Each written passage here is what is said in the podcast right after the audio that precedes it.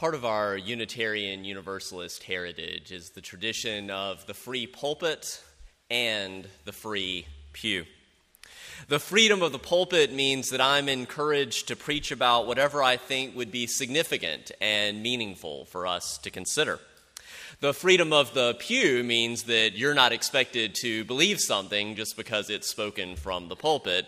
Not that that's a particular concern with most Unitarian Universalists. Uh, perhaps the opposite. I'm trying to get you to uh, believe stuff. Uh, right? so there's a lot of jokes there that I will uh, leave on the side. That being said, once a year we hold an auction of all sorts of items contributed by UUCF members and friends. Uh, special opportunities, uh, dinners, trips are all offered to the highest bidder. Be on the lookout for our next congregational auction in early November. It's an evening that includes dinner, uh, special music, many other festivities for all ages that you won't want to miss.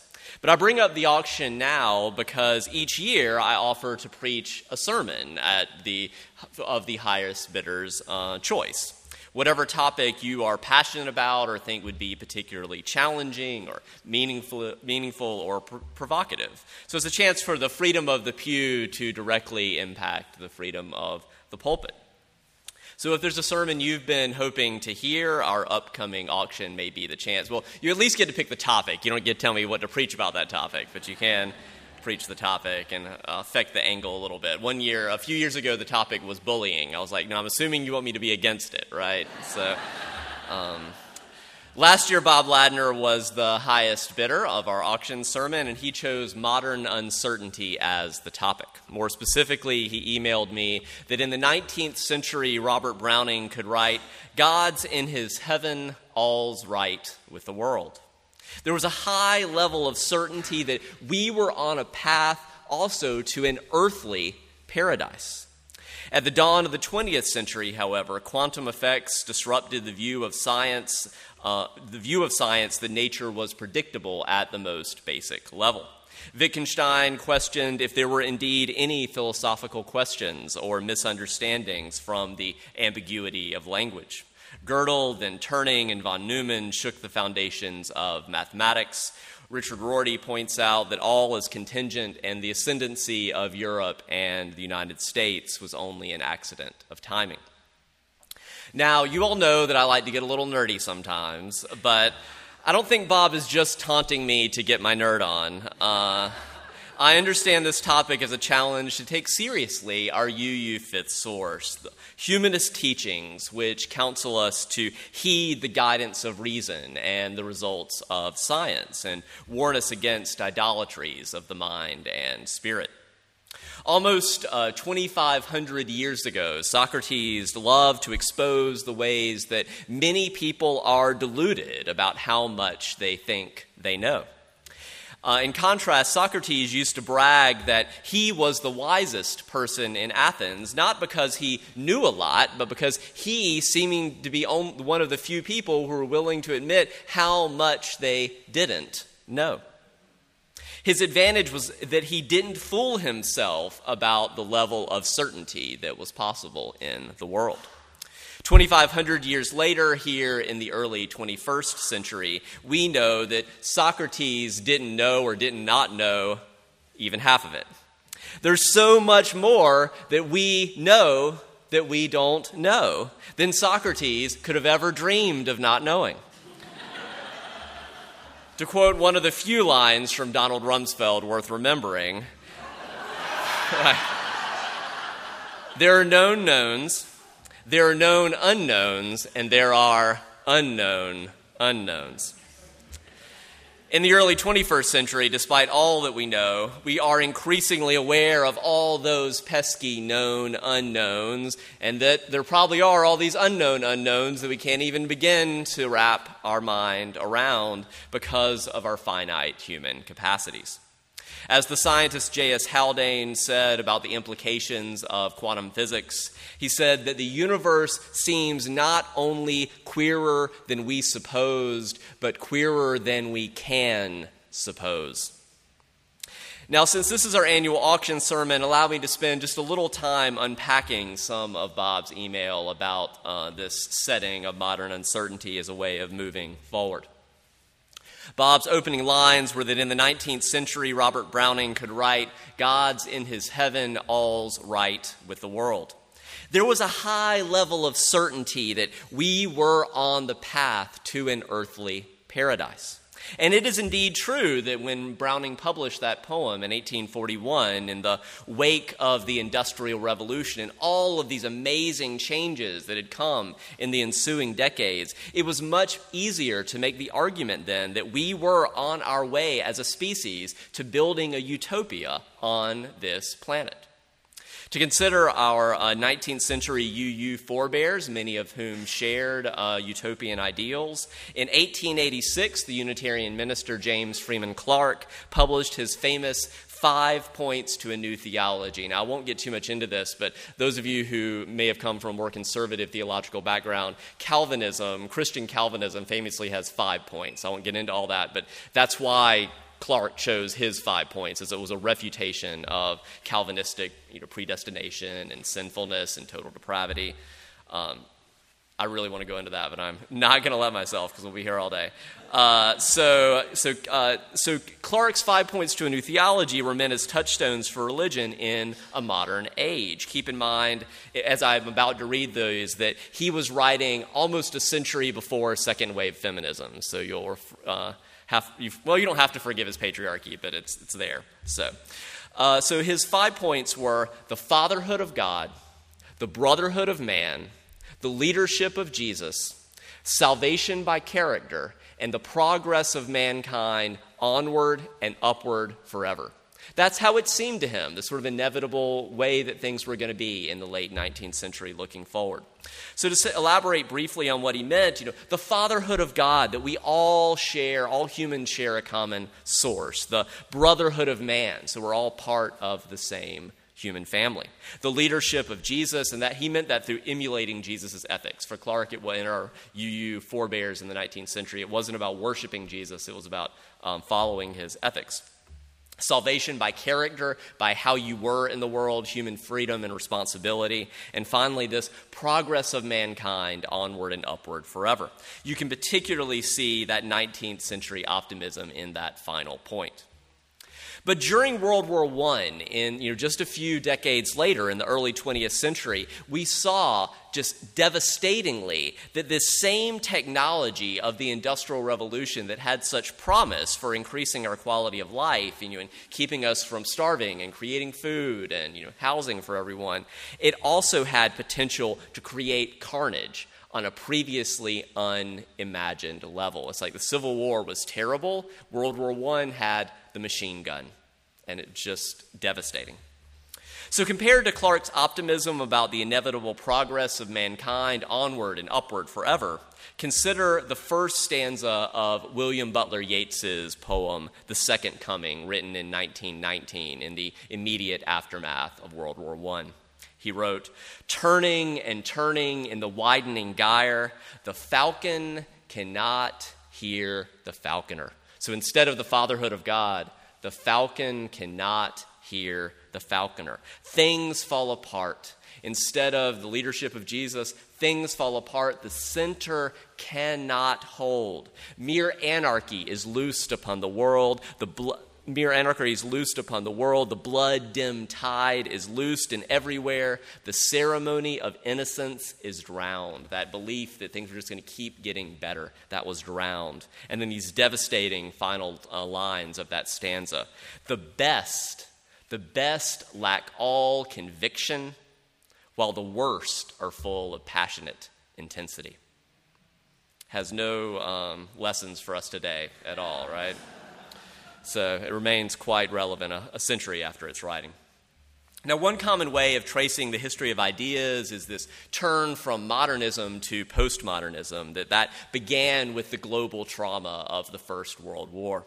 The move from a trust that there was this one grand overarching narrative of moving, uh, you know, of progress to a fragmented, uncertain collective of worldviews, of many competing, even contradictory narratives about how the world is or how the world should be. That's how we find ourselves today.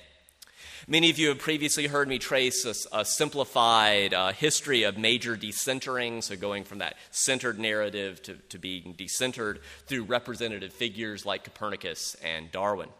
It used to be more reasonable to understand our species and our planet as the center of life, the universe, and everything. But in the 16th century, Copernicus decentered our planet, showing through careful observations that Earth is not the center of the universe, we're just the third rock from the sun.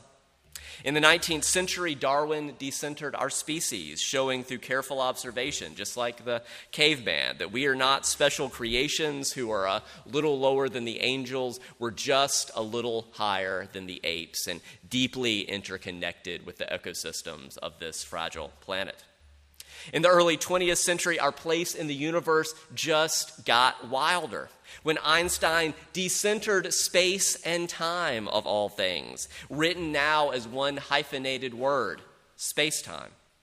It turns out that time is not just simply a succession of evenly spaced out moments, right? The faster you get, the closer you get to the speed of light, things are relative to one another, space and time. Similarly, space cannot just be simply seen as a collection of pre existing points set out in a container, as it were, for matter to inhabit. Rather, in the words of one physicist, spatiality is intraactively produced. Spatiality, not interactively, intra with an A, intraactively produced space time. So, uh, so not interactively. It's not as if space and time are two separate things that come together and sometimes, you know, play in the sandbox. So rather, they are always already intra-active. Think about the difference between intermurals, right? I N T E R, between two schools, and intramurals, that's when you compete with people from your own school. Competition from within instead of between. So, returning to Bob's email, he wrote At the dawn of the 20th century, quantum effects disrupted the view, the view of science that nature was predictable at the most basic level. Wittgenstein questioned whether there were indeed any philosophical questions or only misunderstandings because of the ambiguity of language. Gödel and Turing and von Neumann shook the foundations of mathematics. Now, I have a forthcoming sermon. It may not be, it will not be this year, it may be next year on Wittgenstein, so I'm not going to go into that uh, right now into depth on that, but I will talk some about this shift that came with quantum physics. In the 17th century, Isaac Newton was a giant figure in the scientific revolution. He helped solidify what is called classic mechanics, hugely advancing our understanding of the laws of motion and of gravity, right? Caveman, drop rock, fall down, go boom, right? So, within that Newtonian paradigm, science in many ways seemed clear cut and objective. I'm this objective observer doing these tests, dropping the rocks, taking notes, um, seeing what happens. And everything seemed to sort into one category or the other. A phenomenon being observed might be, for example, a particle or a wave. Totally random uh, example. No. Uh, but as scientists look closer and closer, it turns out that our world is a lot messier and more complex than that. We have well documented experimental um, proof that light manifests particle behavior under certain circumstances and light manifests wave behavior under other circumstances. Similarly, matter, not just light, manifests wave behavior under the right circumstances. This dynamic is called the wave particle duality paradox. And it's one of the many examples of what is sometimes called quantum weirdness, which calls into question all those conveniently clear cut categories of classical physics. So, related to specifically to uncertainty, one specific aspect of quantum um, weirdness that I should hasten to mention is Heisenberg's uncertainty principle, which shows at the quantum level that the very act of observation changes the phenomenon being observed.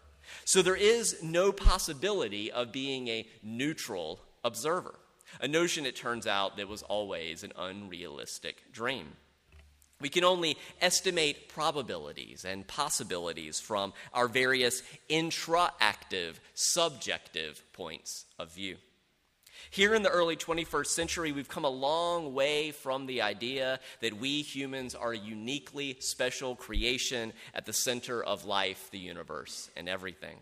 There are so many more known unknowns than ever before, and we are right to have, or we should have, a certain level of humility in the face of so much modern uncertainty. That being said, I would be remiss if I didn't celebrate how much we do know here in the early 21st century. After all, we live in the age of smartphones, of space travel, and the burgeoning promises of nanotechnology. It sometimes feel like, feels like, to me, like our technology is actually getting closer and closer to an episode of Star Trek. I'm preaching from an iPad, after all.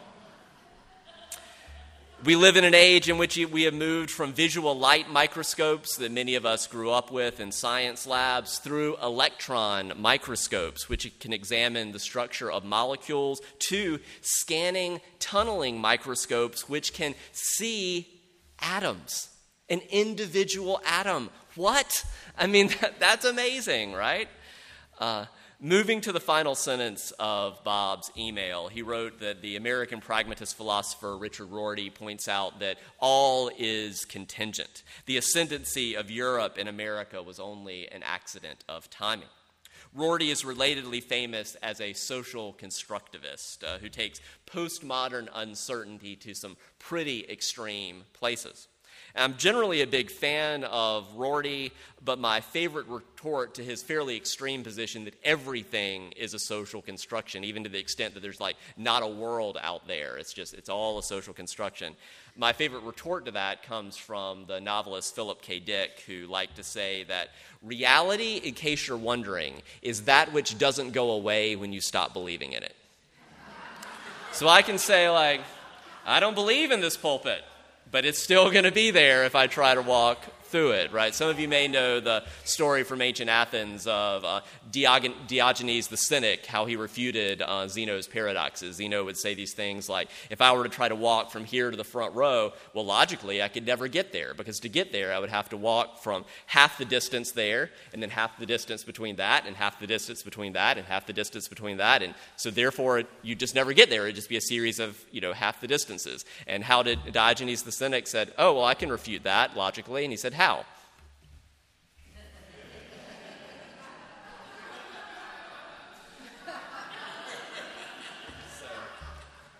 Now, math- mathematicians came to later prove that through infinitesimals, but we will not get into that this morning. Now, as I begin to turn toward my conclusion, allow me to try to stick the landing, as it were. We've all been watching the Olympics this week, right? Uh, by relating back to our UU principles. There is a sense in which the Enlightenment hoped that we humans might eventually know everything. Some of you may know Isaac Asimov's series, The Foundation, right? That he really tried to write the story that what would it be like if we knew everything? And that we might be able to build a utopian society. There's a sense in which that hope, in many ways, can be seen symbolically represented in our first principle the inherent worth and dignity of every person. It comes out of that uh, idea, that this beautiful and noble ideal, don't get me wrong, but it is a very human centric ideal. It is grounded in a worldview of separate individuals with inherent worth, irrespective of anyone else. But quantum physics challenges this notion of original separateness. We are not separate beings who sometimes interrelate with one another, sometimes choose to interrelate with our world. Instead, we are always already intra related. This worldview is represented by our seventh and most recent UU principle respect for the interdependent web of all existence. Indeed, when the late sociologist of religion, Robert Bellah, spoke at UU General Assembly in 1998, he challenged us to reverse our first and seventh principle. He said, Y'all have got that individual worth thing down pretty well. Y'all are doing pretty well. Let's flip that and live with that seventh principle as the first principle for a while. In his words, give up ontological individualism. So, ontological comes from the Greek word for being. So, give up that individualism as your starting point. He said, and affirm that human nature is, um, is fundamentally social. Now, for example, this pulpit, right, seems separate and solid, right? Seems pretty solid. But if we were to examine it closely with the right tools, we would see at the atomic level it is a buzzing sea of particles. As for the void between us, or especially at the subatomic level, it isn't all that it was supposed to be or not be either. According to quantum field theory, the vacuum is far from empty. Indeed, it is teeming with the full set of possibility of what may come to be. Matter is regularly created and destroyed in the zoo of subatomic particles, including electrons, quarks, positrons, antiquarks, neutrinos, pions, gluons, and photons. Those aren't composed of single individual objects occupying specific positions in the vacuum that we call space and time. Not only is that very idea not to be taken for granted, but the very part of the nature of these subatomic particles seems to be wrapped up in a bubbling sea of possibilities. We are not, nor have we ever been, merely separate beings. We are intra related becomings. We are deeply entangled down to the quantum level. We are not separate observers of our world with some pure perspective. We are inextricably part of that nature that we seek to understand. So, in light of all that we know about modern uncertainty, and as we seek to live out this seventh principle commitment of respect for the interdependent web of all existence, I'll leave you for now with this quote from the conclusion to an excellent, though challenging book uh, titled Meeting the Universe Halfway. Quantum Physics and the Entanglement of Matter and Meaning. It's by Karen Barad. She's a particle physicist who teaches at the University of California, Santa Cruz. She's thought deeply about what it means to try to live from this quantum entanglement perspective. She writes Meeting each moment, being alive to the possibilities of becoming. That is an ethical call. An invitation that is written into the very matter of all being and becoming. We need to meet the universe halfway to take responsibility for the role that we play in the world's becoming. So I'll share with you just one final thought. When I was first wrestling with some of these ideas about modern uncertainty, with the idea that, you know, taking seriously what astrophysicists tell us, that in the end it is not love that wins, uh, entropy wins in the end, right? That one trillion, trillion, trillion years from now, we will not be here. There will be the inevitable heat death of the universe, right? So this kind of bleak uh, future for us. Uh, so Thomas Nagel is a philosopher that wrestled with this and saying, so what does that mean? What does it mean if anything I do, similar to what uh, Nancy was writing about, if it doesn't mean anything in the grand scheme of things? What if there is no grand scheme of things? Who am I? What is art? You know, like, what do we do with this? Uh, Thomas Nagel said, so does that just mean that all of my actions are absurd from the point of view of eternity? And, you know, there is no, whatever. Uh, so what he finally decided at the end of an essay, m- maybe called the absurd, I can't remember, but uh, he basically makes the argument that, well, if it is the case that nothing I do here and now means anything in the grand scheme of things one trillion, trillion, trillion years from now, then I choose to say that what happens one trillion, trillion, trillion years from now doesn't need to affect me here and now. So as you continue your journey, you can still choose love.